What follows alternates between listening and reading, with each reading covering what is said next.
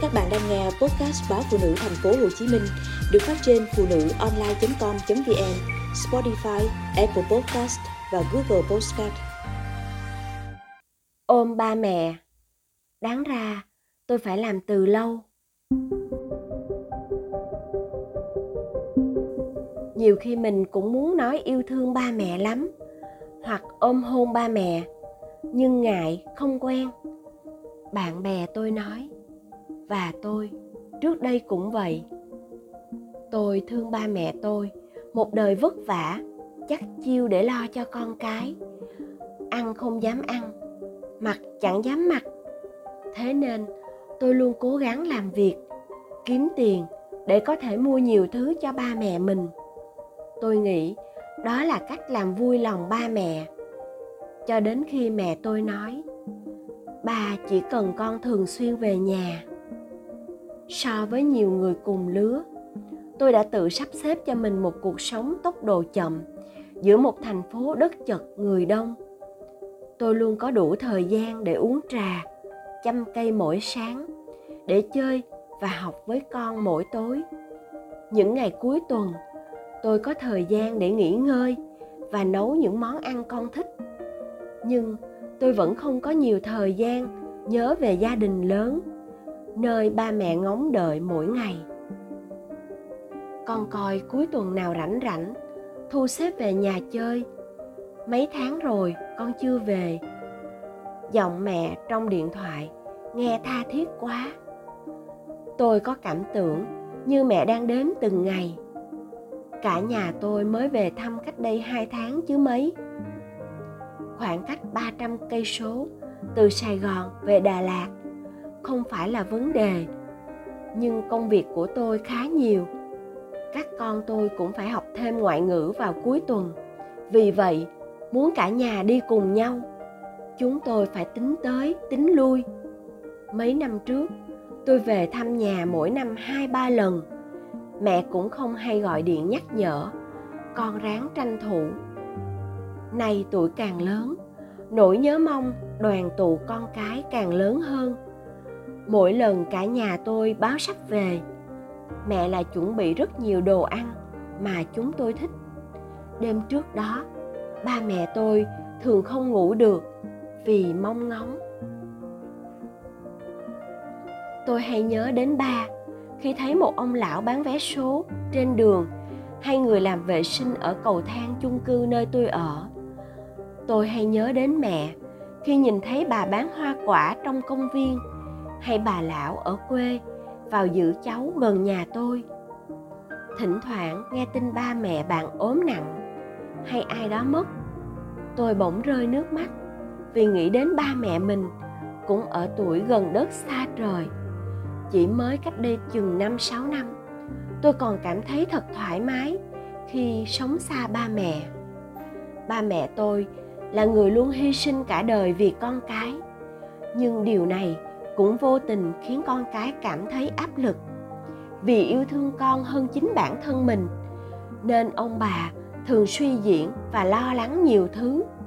Thậm chí, đôi khi tôi còn không muốn nói thật về những gánh nặng của mình vì sợ ông bà mất ngủ. Thế nên, tôi thấy mình sống xa ba mẹ là một may mắn, đỡ áp lực cho bản thân, mà cũng không phải giải thích với ba mẹ chuyện này chuyện khác. Thế nhưng, vài năm trở lại đây, thỉnh thoảng khi thức dậy mỗi sáng, tôi bỗng muốn vứt bỏ hết để về sống cùng ba mẹ. Chưa bao giờ tôi cảm thấy buồn khi sống xa ba mẹ như bây giờ. Rồi tôi nghĩ, đến lúc ba mẹ tôi trở bệnh, tôi sẽ sắp xếp thế nào để có thể về nhà chăm sóc ông bà? Tôi nói với chồng khi nào ông bà ngoại bệnh, em sẽ về nhà sống vài năm.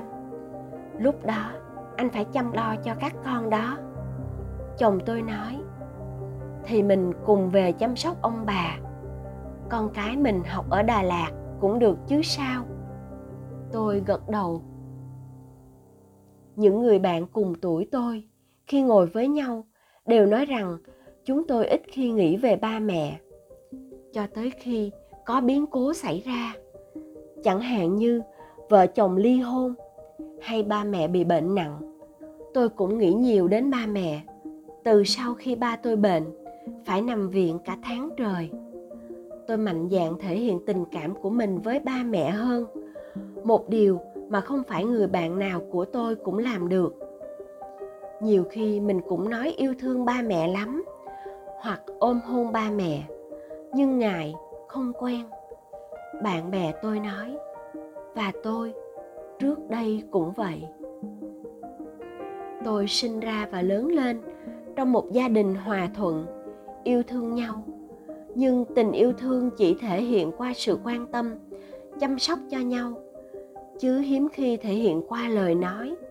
Thế nên trước đây, tôi cũng không bao giờ nói, con yêu ba mẹ tôi có thể mua món này, món khác cho ông bà, hoặc tặng một món quà yêu thương. Nhưng không bao giờ đủ can đảm để ôm hôn người sinh ra mình. Sau này với các con, tôi luôn tạo thói quen thể hiện tình cảm bằng lời nói và nụ hôn. Tôi vui vì các con luôn có thể nói, con yêu ba mẹ bất cứ lúc nào. Khi mẹ nấu một món ăn ngon, khi chơi đùa cùng nhau hay khi cả nhà đi ngủ. Với tôi, sự tự do trong thể hiện cảm xúc, niềm yêu thương của mình là cơ bản nhất để có được sự tự chủ và tự tin trong cuộc sống. Những lần về thăm nhà gần đây, tôi đã dành thời gian nhiều hơn để nói lời yêu thương với đấng sinh thành. Buổi sáng, thay vì hẹn đi ăn sáng với bạn bè, tôi dậy sớm cùng ngồi uống trà với ba mẹ. Trời đà lạt buổi sáng sớm xe lạnh, sương mù giăng tứ phía. Mẹ tôi dậy nấu nước pha trà từ sớm, để ba tôi thức giấc là có nước trà nóng uống ngay. Tôi thích uống trà trong thời tiết lạnh. Trà thơm làm buổi sáng trở nên tinh khiết. Rồi tôi đợi đến khi nắng lên, sương đã tan theo ánh nắng tươi mới rực rỡ tôi bắt cái ghế dài, gội đầu cho ba mẹ.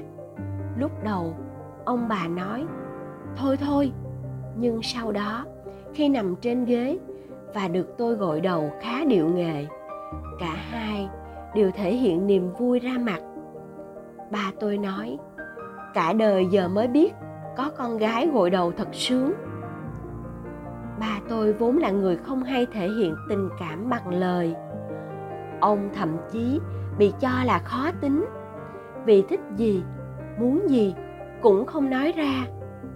Riêng tôi là con gái rượu được ông cưng chiều từ nhỏ. Hồi đó, mỗi khi đi làm, đi nhậu, đi chơi đánh cờ với bạn, ông đều đưa tôi theo. Lúc gội đầu, tôi mới để ý thấy khuôn mặt ba tôi ốm quá và có nhiều nốt đồi mồi.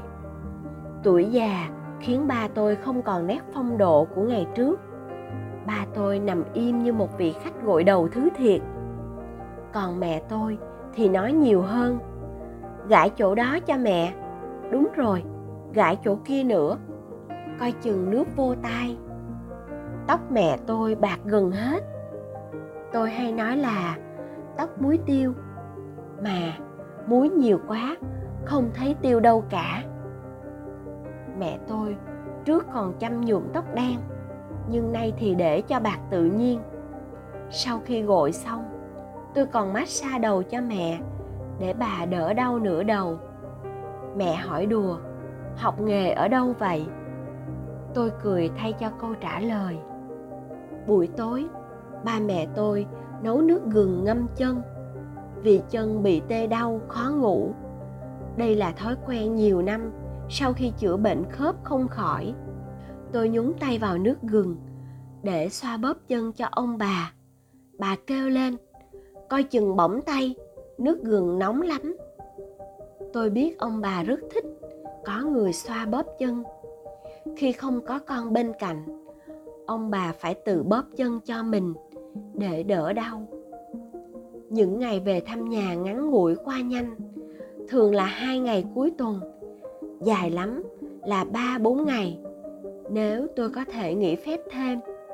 Thế nên, thời gian bên nhau, tôi thường cố gắng làm những việc mà lẽ ra tôi phải làm từ lâu, như ôm ba mẹ, chào tạm biệt và hôn lên khuôn mặt đầy nếp nhăn của ông bà.